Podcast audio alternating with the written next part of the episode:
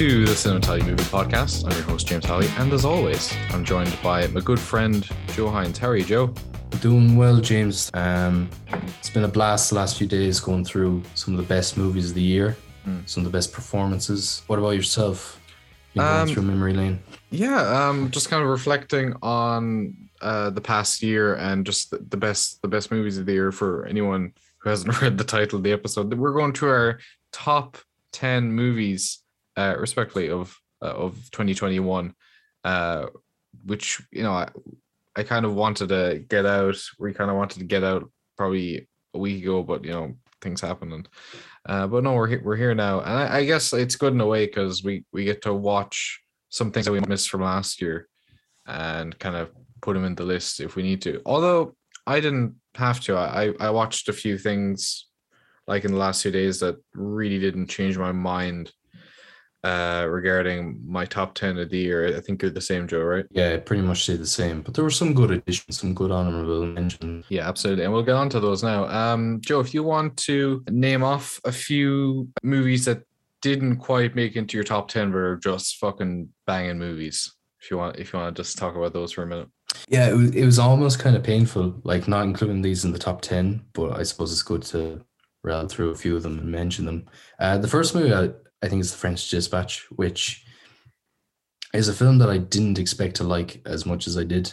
Uh, it's fucking brilliant. I love that film. The Night House, which was a sneaky little film this year that kind of caught me off guard. James, you recommended it Mm. to me, so I just had to go out and see it in the cinema, and it fucking blew me away.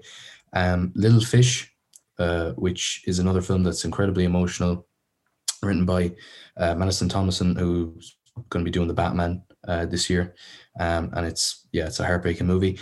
Uh, Last Night in Soho, which is a movie that I've seen now a few times, and it's starting to grow on me. The first time I was kind of underwhelmed when I saw it. Second time I really liked it, and now I'm. It, I, I actually think it's one of Edgar Wright's best movies, which is very weird for me to say because, as I said, I was very underwhelmed when I first saw it. Um, the Suicide Squad, um, just a fucking blast. I mean, it's, I mean, it's one of the best comic book movies in recent memory. Um, yeah, it's talk about like one of the best sequels ever. Uh, Annette, which is such a fucking weird movie, but uh, it was a lot of fun. Spencer, which I think has one of the best performances of the year. Um, King Richard, another movie which has another great performance with uh, Will Smith. Um, then I suppose the beta test then to finish it up, which was a nice little indie film that um, I really liked and just missed my top 10 list, but uh, I felt like it was worth mentioning. Um, yeah, and then when it comes to like the overall, just like cinema going experience, No No Way Home was fucking great, but again, it just missed my top 10 list. I just, there's too many other good movies. Um, but yeah, again, I could go through another 20 movies, James, but I don't want to, I don't want to bore the audience. So, Oh, uh, not, all, not all, all good, all good picks that could have easily. Uh, some of them are, are in my top ten as well, but um, I'll get onto that.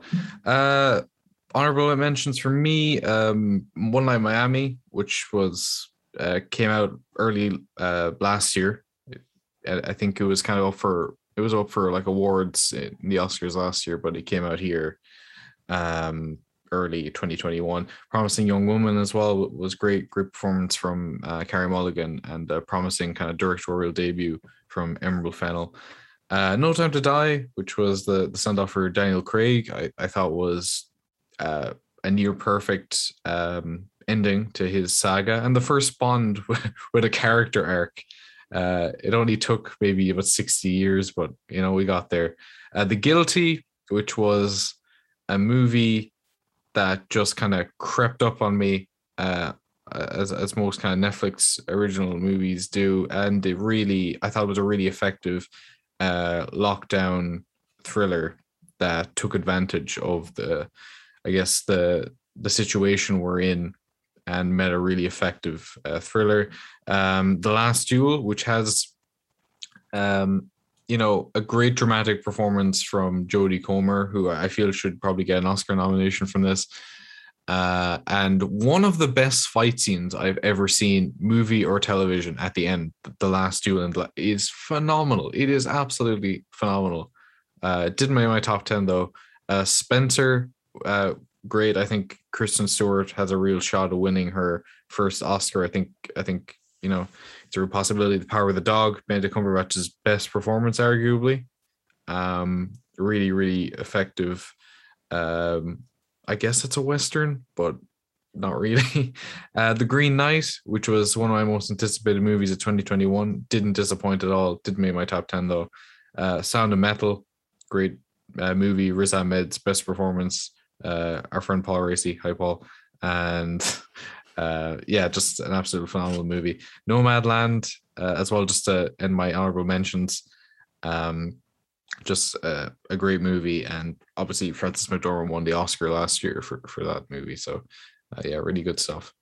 Uh, but we'll get into the top ten. Uh, Joe, I'll let you go first since I'm such a gentleman. Uh, what is your uh, tenth best movie?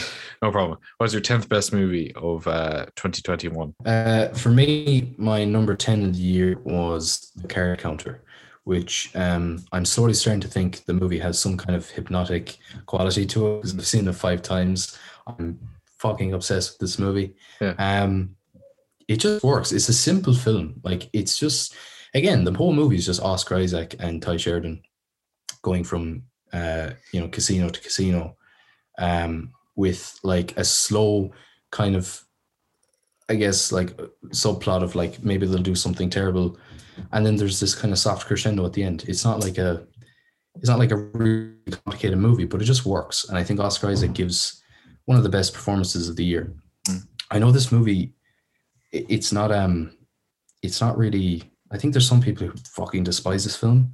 And I don't know why. I don't think it's a I don't think it's one of those movies that you could really despise. I think a lot of the criticism is like, oh, it's too similar to some of all some of Paul Schrader's previous work. But I mean, if it ain't broken, you know, like again, it just it just worked for me. Um, Absolutely. And am I trying to justify what we did? No.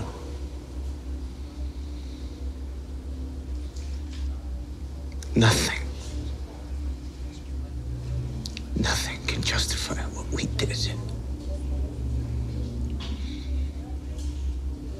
father understood that. If you were there, you could understand. Otherwise, there's no understanding. Um, I was I, talked to you about this before, but there's a movie that um, Paul Schrader came out with. He wrote and directed uh, Light Sleeper with Willem Dafoe, who's also in the card counter.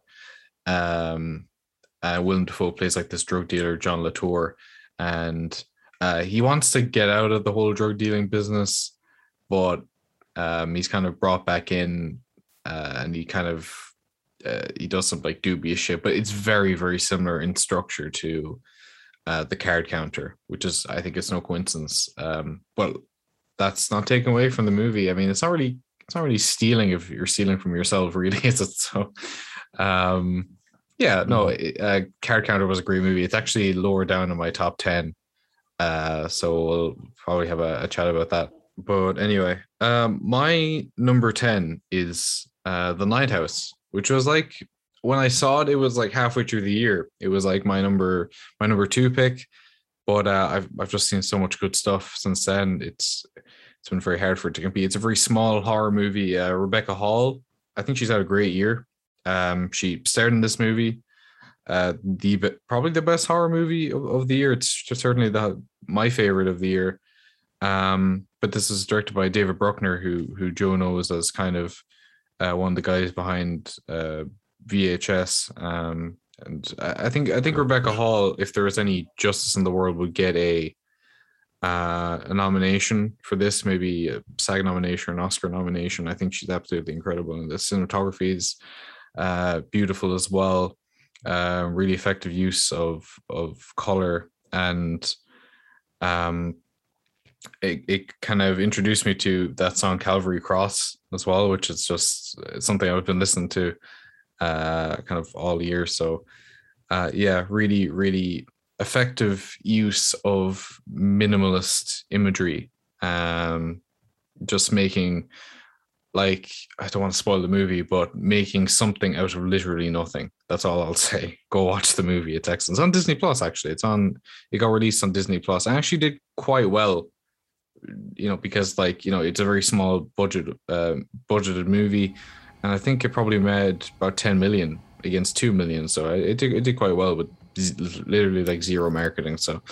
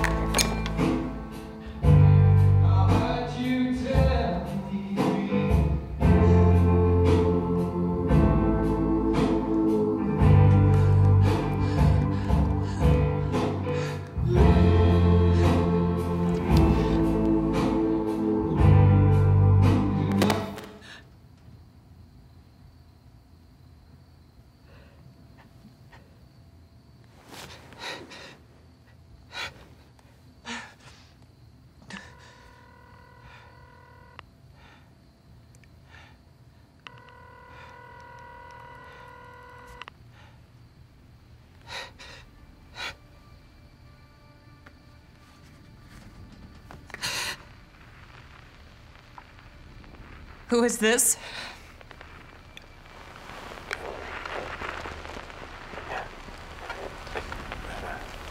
Owen? Is- I can't hear you. I can't.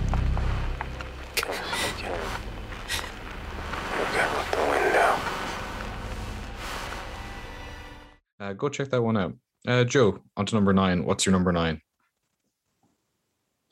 Yeah, my number nine uh, is Pig, the Nicolas Cage film. Uh, it's a subversive little revenge movie. It's bizarre. It's ex- incredibly emotional. Um, the movie again, it's you know Nick Cage. He's having this kind of renaissance now, where he's like he's you know he's doing really interesting roles, and like some of them are hidden and some of them kind of, which is okay, I guess. But this this movie, fuck it. Um, I also wanted to give a shout out to the actor Adam Arkin, who plays Darius in the film. Uh, he was another. There's a fantastic. It, this movie has two of my favorite scenes of the year. One takes place in a restaurant where basically Nick Cage is just grilling the chef, and it's incredibly tense. Again, it's it's not like he has a gun to him or anything, but it's just the power of acting. And then there's a scene towards the end of the movie with Nick Cage and Adam Arkin, which you would kind of assume would be this big kind of standoff, but it's it's it turns into something far more kind of uh, sweet and, and kind of emotionally charged. And it's yeah, the movie completely caught me off guard, and uh, I think it's I think for anybody who's like who has you know a love and a passion for a particular craft that they have, I think it's a really great movie to, for them to watch. I think yeah, I think you kind of connect with the movie in a, in a weird way. Hmm. Um, yeah, it's like it's just basically it's like a more chill John Wick. Again, it's it's a very subversive film, um, but it's it's one that really stuck with me and caught me off guard. Um, Nope. yeah, Nope. Fuck off. Get away from my car. Go. Go. Come on. No, no, not me either. So, man.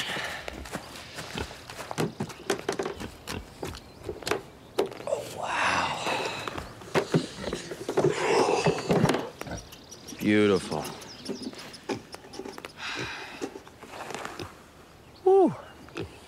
I don't know this little fucker does it. How do you do it?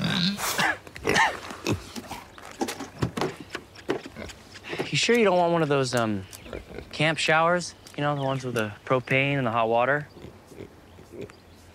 What about that phone? I don't want to be the one to drive up and find you like dead. You know, there's like animals and shit out here.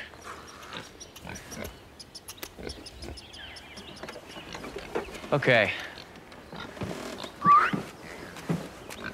Oh.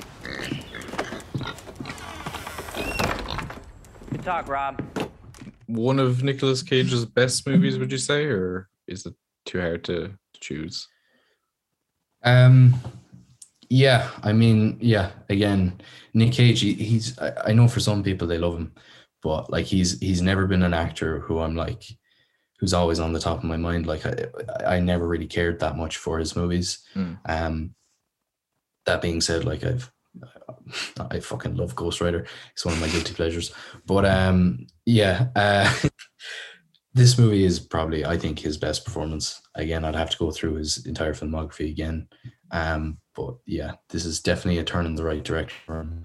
Um, and I put hopes for the rest of his career. So, um, cool. So that is Pig. Um, my number nine uh, choice is Wes Anderson's The French Dispatch, which I really didn't think was going to make my top ten, uh, because um, I I do joke about Mr. Anderson, Mr. Anderson, a lot, um, because he seems to have uh, chosen an aesthetic and has you know ran with it for the last maybe uh, 15 20 years.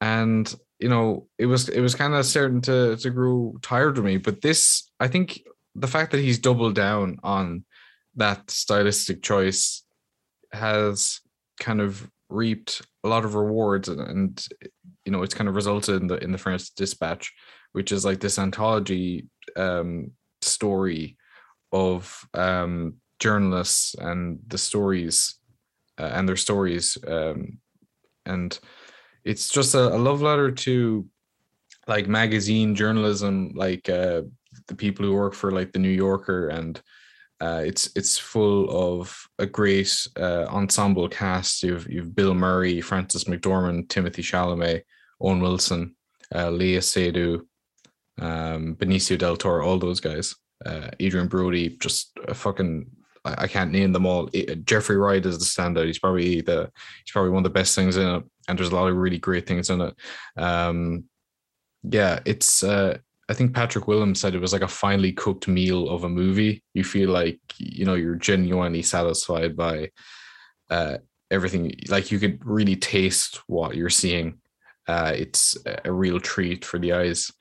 Uh, it's my number nine pick. I really hope that um, it does it does something uh, at the Oscars. I I think it's I think it's one of uh, Anderson's best movies, like a top three uh, for me. Uh, so yeah, that's the French Dispatch.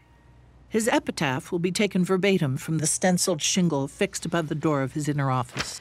Berensen's article, The Concrete Masterpiece. Three dangling participles, two split infinitives, and nine spelling errors in the first sentence alone. Some of those are intentional. The Krementz story, revisions to a manifesto. We asked for 2,500 words, and she came in at 14,000, plus footnotes, endnotes, a glossary, and two epilogues. It's one of her best. Sazerac? Impossible to fact check. He changes all the names and only writes about hobos, pimps, and junkies. These are his people. How about Roebuck Wright? His door's locked, but I could hear the keys clacking. Don't rush him. The question is who gets killed? There's one piece too many, even if we print another double issue, which we can't afford under any circumstances. A message from the foreman. One hour to press. You're fired. Really? Don't cry in my office.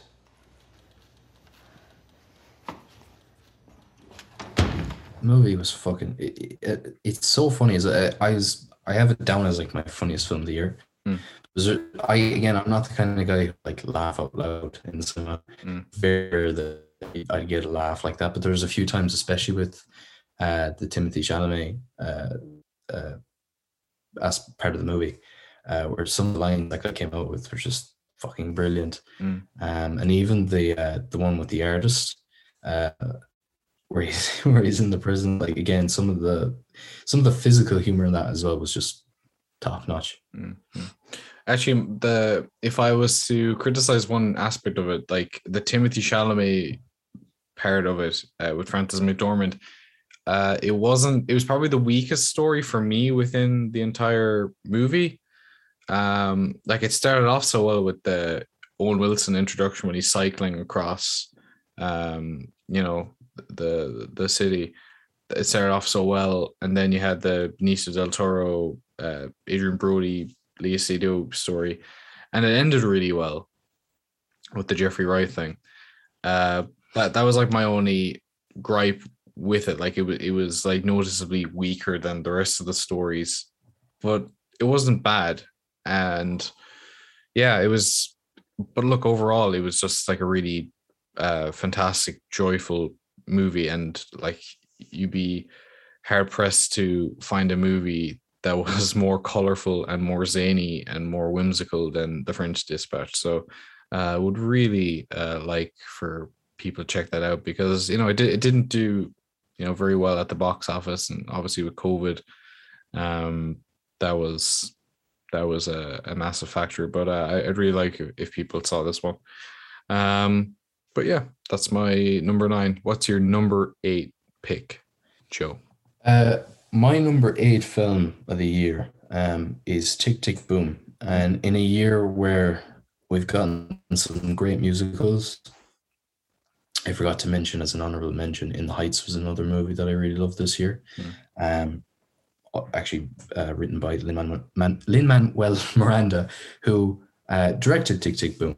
Uh, in it's his directorial debut, and um, you wouldn't th- you wouldn't know it because this movie was fucking brilliant uh, directorially. I mean, it was the choreography in this movie. The um, obviously, the, I think the star of the show was Andrew Garfield, um, and his portrayal of Jonathan Larson. Um, and I was surprised to find out that the guy never really saw himself as a singer because he sounds fucking great in this movie. Mm. Um, yeah, I mean, the whole movie was just fantastic. I think in telling Jonathan Larson and also focusing on his friend group, which I really liked. I think you know with biopics, um, especially one where, especially one where the main character is is kind of loved, um, uh, is regarded as being just like brilliant. Um, I think there there can be kind of like um. Sometimes I think they can kind of glamorize the, the person, but they didn't in this movie. I feel like they they really kind of got into a lot of the conflicts that he had with his friends and uh, his relationship, and and the cast was fucking incredible. Um, again, the music in it is brilliant. Um, I really really enjoyed the music. Has great soundtrack. Uh, it's definitely worth the watch. It's on Netflix. Um, I again, I I truly believe this year Andrew Garfield should win be- Best Actor. Um, it, it'd be baffling if he didn't. I just think he became Jonathan Larson. Um, so yeah, that would be my number eight for the year. This is the life of Bo Bo Bo Bo. This is the life of Bo Bo Bo Bo. This is the life of Bo Bo Bo Bo Bohemia. Showers in the kitchen, there might be some soap. Dishes in the sink, brush your teeth if you can cope. Toilets in the closet, you better hope there's a light bulb in there. Not today. Revolving door roommates, prick up your ears. 14 people in just four years. and Anna, Max, and Jonathan, and Carolyn, and Carrie. David, Tim, no, Tim was just a guest from June I remember Tim. January. Margaret, Lisa, David, Susan, Stephen, Joe, and Sam. And Elsa, the bill collector's dream who still is on the lam. Don't forget the neighbors, Michelle and Gay. The family, then family. Hey, the time is flying and everything is dying. I thought by now I'd have a dog, a kid, and wife. The ship is sort of sinking, so let's start drinking before we start thinking. This is the life. This is the life. Bo, bo, bo, bo, bo. This is the life. Bo, bo, bo, bo,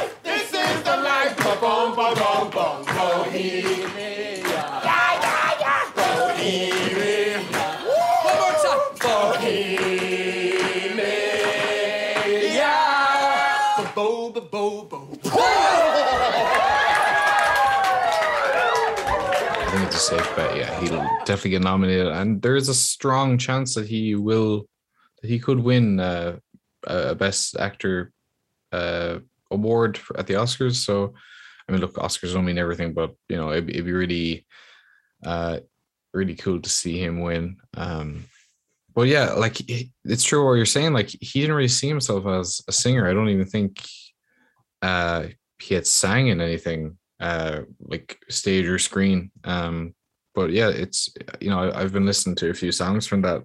I haven't watched Tick Tick Boom yet, but um, I've listened to a few songs from the album, and yeah, it's really impressive stuff. He, he thought he was kind of singing for most of his life, you know. Um, but yeah, uh, Tick Tick Boom. It's a Netflix original, so people should check that one out. Um, my number eight is uh was actually my my number one halfway through the year. It's um Evangelion 3.0 plus 1.0, uh, which was like the last uh Evangelion movie. I think the first one like the series like started in 96 and then like they had these reboot movies which were like they were based on the series like the first two entries were based on the series uh they're like shot for shot remakes with a few differences.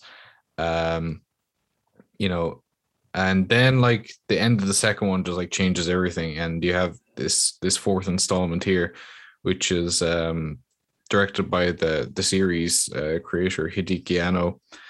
And um I really don't want to say anything about the plot because like I'm conscious that uh, there's there's people out there who haven't like watched the series at all, but it's it's the best animation I've probably ever seen. it's pretty it's pretty amazing. Like it's like it's top five anyway for sure. Um, and there there was actually a lot of contenders for like uh best animation. Like Luca was excellent. Uh, I thought uh, Soul. Um, I'm not sure. No, Soul came out last year, but um, even the the Mugen Train movie, I thought that was really interesting. I saw that lately, and it just, uh, you know, that that was incredible. But the even Evangelion 3.0 plus 1.0, it's uh, amazing, and all the other movies are on Amazon Prime Video to stream. There was like a deal done with the studio to kind of bring those movies over.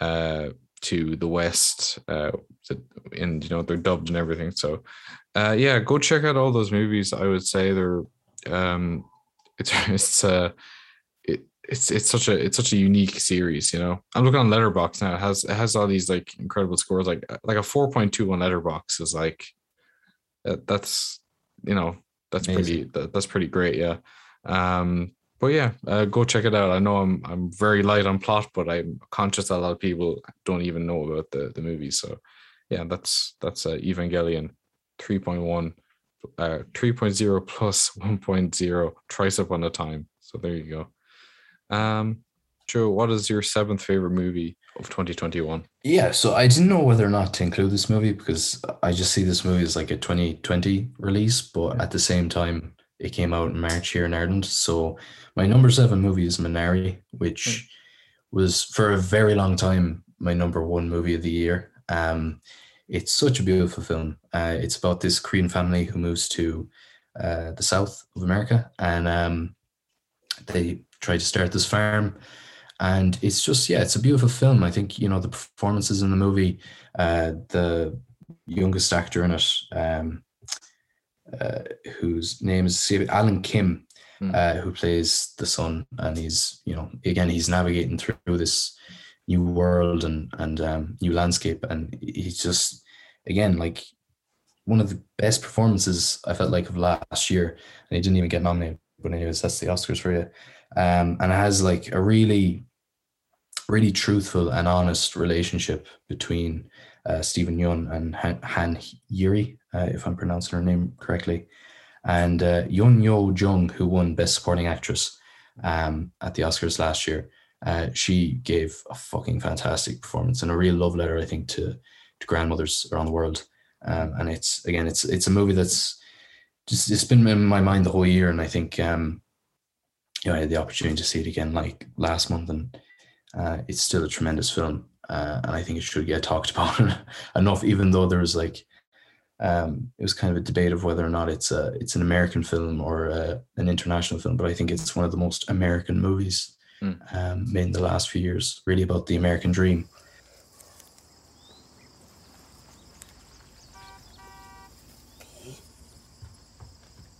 교회 버스 왔어요.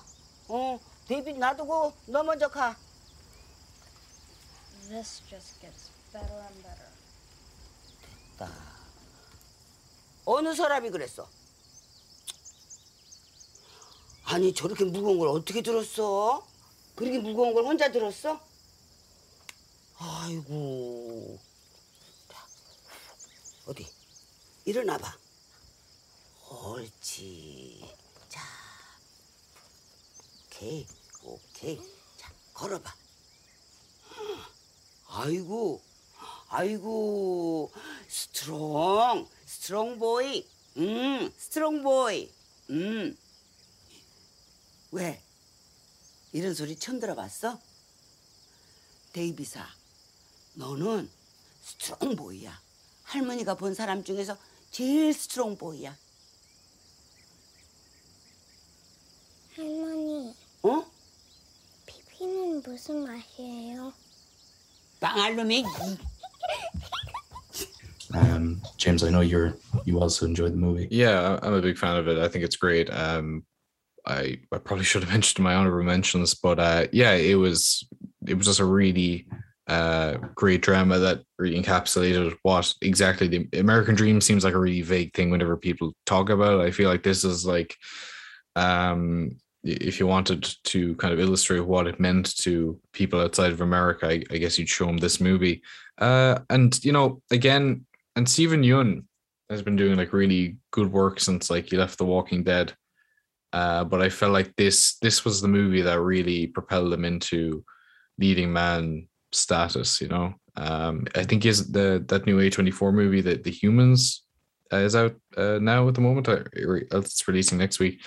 Um, but yeah, I think I think this this movie has been very beneficial for him uh in, in that sense uh but it, like alan kim as, you- as you said is just fucking phenomenal one of the, one of the great uh child actor performances uh Han Ye-ri uh Youn Yuh-jung um and will patton as well as that kind of uh crazy neighbor guy um Yeah. yeah he was uh paul yeah um yeah just all around just fucking excellent movie um yeah so that is uh minari seven my number seven is Denis Villeneuve's Dune, uh, which is on uh, Joe's list, I'd imagine. It's on your top 10? It's well, uh, it's next. So It's next. Oh yeah, okay. Yeah, Um, so so we, we can we can we can talk away about it. So um but yeah, Dune. Uh what can I say about Dune that hasn't already been said? Um one of the great directors of the 21st century, Denis Villeneuve, had a crack at Dune and he fucking knocked it out of the park. Um Timothée Chalamet in um I think a role I've been waiting for him to kind of uh you know take on for a while because like you know a lot of people have been you know were sold early on on on him being I don't know this like new this new DiCaprio this new kind of Johnny Depp figure. And I feel like this is the movie that I feel like I needed to convince me of that. I don't think he's on that level yet but I think he has the potential to be. I think he's absolutely uh, great as as Paul Atreides, but I think the the MVP of the movie, and you know, there's a lot of contenders for that title. But I think Rebecca Ferguson absolutely just steals the show in this movie. I think she's absolutely incredible. She's incredible in everything, if you ask me. um, I'm like the the president of her fan club that doesn't exist. I'm sure it exists, but I, I would like to be the president of the fan club. Uh, I think she's just incredible as um, as Lady Jessica. Uh, Oscar Isaac as well. Uh, is great as Leto, uh, Josh Brolin as Gurney, uh, Stellan Skarsgård as just this ghastly, uh, obese ghost of a man. He's just uh, the the Baron. Um, Dave Bautista is great at roaring and shouting at people uh, in a way that's kind of funny, but also kind of scary. It's kind of it's kind of walking a fine line there. Uh, and uh, Stephen McKinley Henderson's Little Umbrella as well. I thought that was just uh, another standout in the movie. I thought that was that was great. I Guess I'm not in the mood today. Mood? What's mood to do with it? You fight when the necessity arises, no matter the mood. Now fight!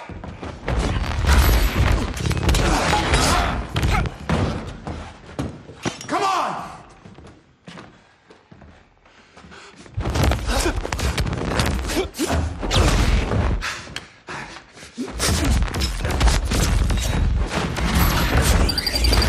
I have you. Aye. But look down, my lord. Joined me in death. I see you found the mood.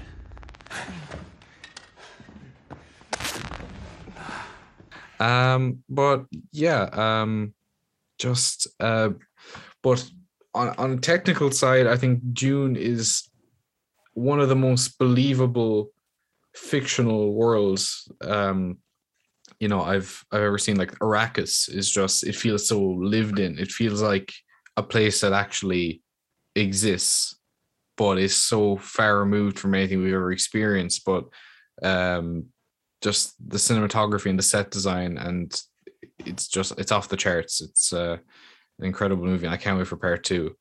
Um, you know, because as much as I love the, the movie, I can't the reason why it can't like be closer to my favorite movie of the year is just like it is like it is by nature an incomplete story, and there's nothing really you can do about that. So there is like a level of satisfaction that it can never exceed. But re- retroactively, it's going to be probably better for me when part two comes out. So, um, yeah, Dune, phenomenal. Uh, it's your number six, Joe. So just gush about it there for me. yeah, um, yeah. As you were mentioning, the only reason why is it, why it isn't higher on my list is because it is only one part of film, Mm. and you know the character arcs aren't complete. And you know, as a fan of the book series, um, you can really tell the amount of love that Denis Villeneuve has for this uh, property, and I think you know you can tell. First of all, not only with the craft, I think this movie has one of the best marriages between practical effects and visual effects. Um, you know, something that I notice with something like Star Wars, you know, when you go to Tatooine, it's like, oh, it's a desert, you know, it's like that's you know, that's a CGI landscape. You know, the thing about Dune is you feel like you've been transported to an alien world in a way that I haven't experienced in a very, very long time. Um, and I think that's a real it's a real rarity nowadays um, for a movie to be that immersive. Uh, I think it has one of the best scores of the year as well. I think Hans Zimmer. I mean, the guy invented instruments for the score. That just goes to show the level of um, just love for this project. I mean, inventing instruments. Come on, uh, yeah. As I mean, it has one of the best casts as well of the year. I think you know, again, Timothée Chalamet. I think he's perfect for Paul Atreides. Uh, in fact, all the Atreides, you know, as you were mentioning, Rebecca Ferguson was phenomenal in this movie. Uh, Josh Brolin, who is a perfect Gurney Halleck, um, absolutely perfect. Um, and yeah, I mean, what can I say? Like the movie was just it was breathtaking. Um, and I'm looking forward to part two. Um, and as you were saying again, I think part two is going to enrich this movie to a level that I think you know we're going to look back on Dune as being on the same like at the same podium as like Lord of the Rings and Star Wars and you know these epics that really transport you to a different world, um, which I think these massive blockbusters are kind of losing. I think they're getting a little bit sloppy, but this movie is a nice kind of reinvigoration of that. Um, you know, just level of craft, uh, which was again went into the cinema and I felt like I someone literally transported me to a different world. Um, so I had to put it at number six on my list for that reason. I feel like I feel like that's probably what James Cameron was trying to do with Avatar, you know, trying to create this new modern myth. But and like I've like the reputation of Avatar has kind of dwindled in the intervening years. Uh, It's been over 10 years uh, since the first one came out, and there's a second one on the way, which I still can't quite believe. But like for some reason or another, uh, I never connected with Avatar in a way like and and the world does feel like like it's um lived in. But there's something about Dune where like the deserts and even the you know the Atreides homeworld does feel like it does there's a there's a, an air of familiarity about those worlds. And then like something like pandora and avatar just kind of fails to to do that. And also the characters are just like you know i, I won't like say oh they're big fucking smurfs or whatever basketball playing smurfs or whatever like that. It's just like you know it there's just it just doesn't it just doesn't pull it off and I, I don't want mean to bash avatar even though i'm not a big fan but like yeah, it's just something that that has failed to do, and Dune has understood. Um, but yeah, look, I'm, I'm going off topic, but yeah, Dune, absolutely just phenomenal movie, and I can't wait for part two. Um, right, so my number six is um Spider-Man No Way Home, which is one of the most delightful things I've seen this year, uh, for one reason or another. Um, might as well go into spoilers here. Uh, most people have seen it. You know, I was very uh, critical. uh, I've I'm going over old ground, but I'll just say anyway. I was very um, cynical uh, about the rumors of Tobey Maguire and Andrew Garfield returning as their respective Spider-Man. I didn't think it was it was necessary to have them back.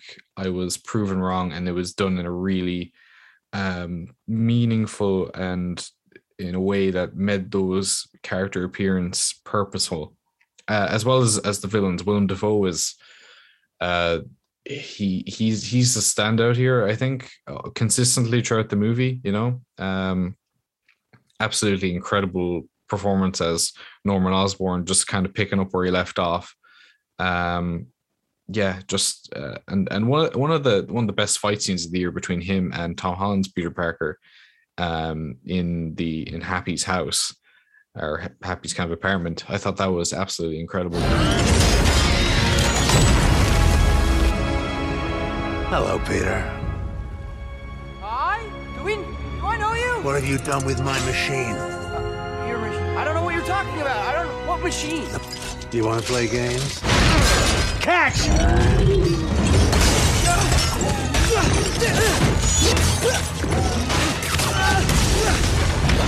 Don't worry, ma'am. I'm coming.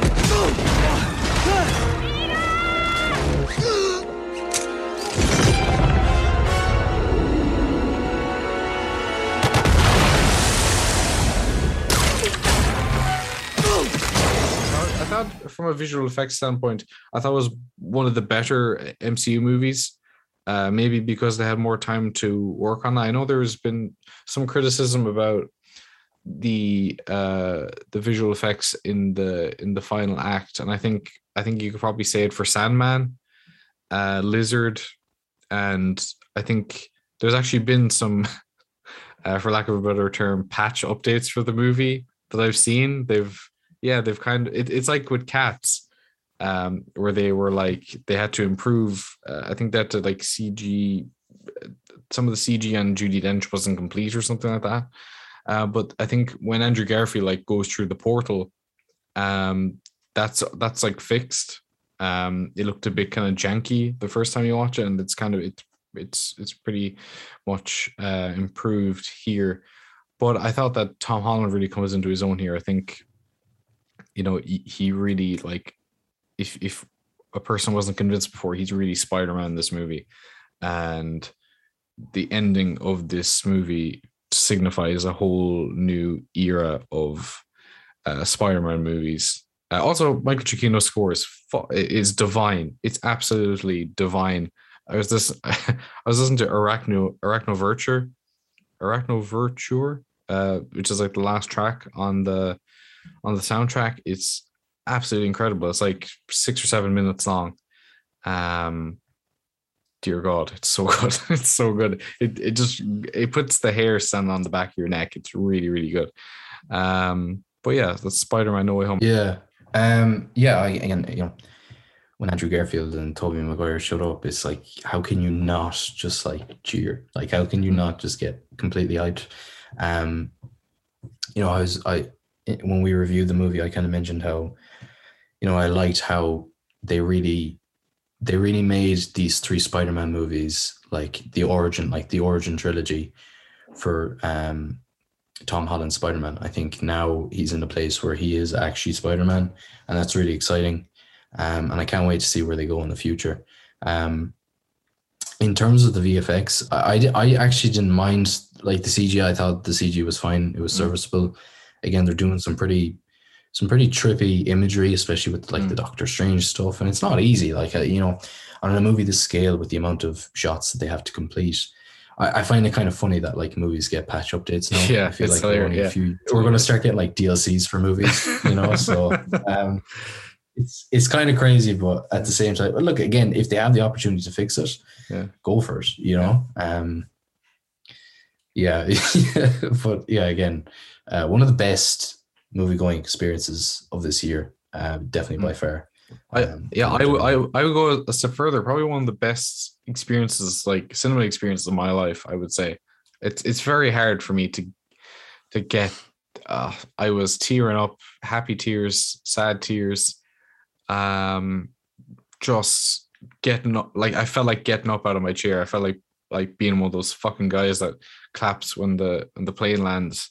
Uh, just by the end of that movie, I thought it was absolutely incredible what they were able to do. And I was so I was really cynical. And I'd like the other two Spider-Man movies, but I I'm I'm still like very indifferent to the Amazing Spider-Man franchise, and I love two thirds of Sam Raimi's movies. And I really just didn't think it was warranted. And they did it in such a way where I was absolutely convinced. Um, yeah, and for that I I commend them. It was yeah, just a great experience. Yeah, Jon Watts, well done, Jon Watts. He gets a lot of flack for no reason, and he's just a, he's a he's a good guy. He's a good director. That guy, that guy's a genius. Like, Yeah. when, I know that word gets thrown around a lot, but like that guy made a fake trailer. Eli Roth saw that fake trailer and decided to get let him make a horror movie, Mm. and now he's making Spider-Man films, and now he's going to be producing Final Destination. I mean, the guy, Yeah. the guy has it figured out. Mm, absolutely. And he's going to be doing um, Fantastic Four, which I'm really looking forward to as well. That's probably going Oh, to be yeah. the next thing, the next thing he directs. Um, but yeah, I, I can't wait for for that to materialize. Like Fantastic Four is just uh like they were a big thing for me, kind of growing up, and uh, yeah, just really can't wait for that. So. Uh, but yeah, Spider-Man No Way Home. Uh, right, so that's the first part of our top 10 of 2021 uh, done. Uh, we'll just recap for for those who were kind of forgetful. Uh, my number 10, uh, my number 10 pick was The Night House. My number 9 pick was The French Dispatch. Uh, and number 8 is Evangelion 3.0 uh, plus 0 or 1.0 uh, Twice Upon a Time. My number 7 pick is Dune. Uh, and at number 6 is Spider-Man No Way Home. Joe, over to you. yeah, fantastic list, James. By the way, um, Thank you. Thank you. all good movies. Yes. Um, I met them all. My num- my, my number 10 uh, was the card counter. My number 9 was Pig. My number 8 was Tick Tick Boom. My number 7 was Minari. And my number 6 was Dune. Nice. All right. Um, that's it for part one. We'll see you in part two, uh, where we'll be talking about uh, our favorite movies of 2021. You don't want to miss it in case like you miss some and you want like just the best recommendations around. So sayonara. See you later. See you in part two. Goodbye. Good luck.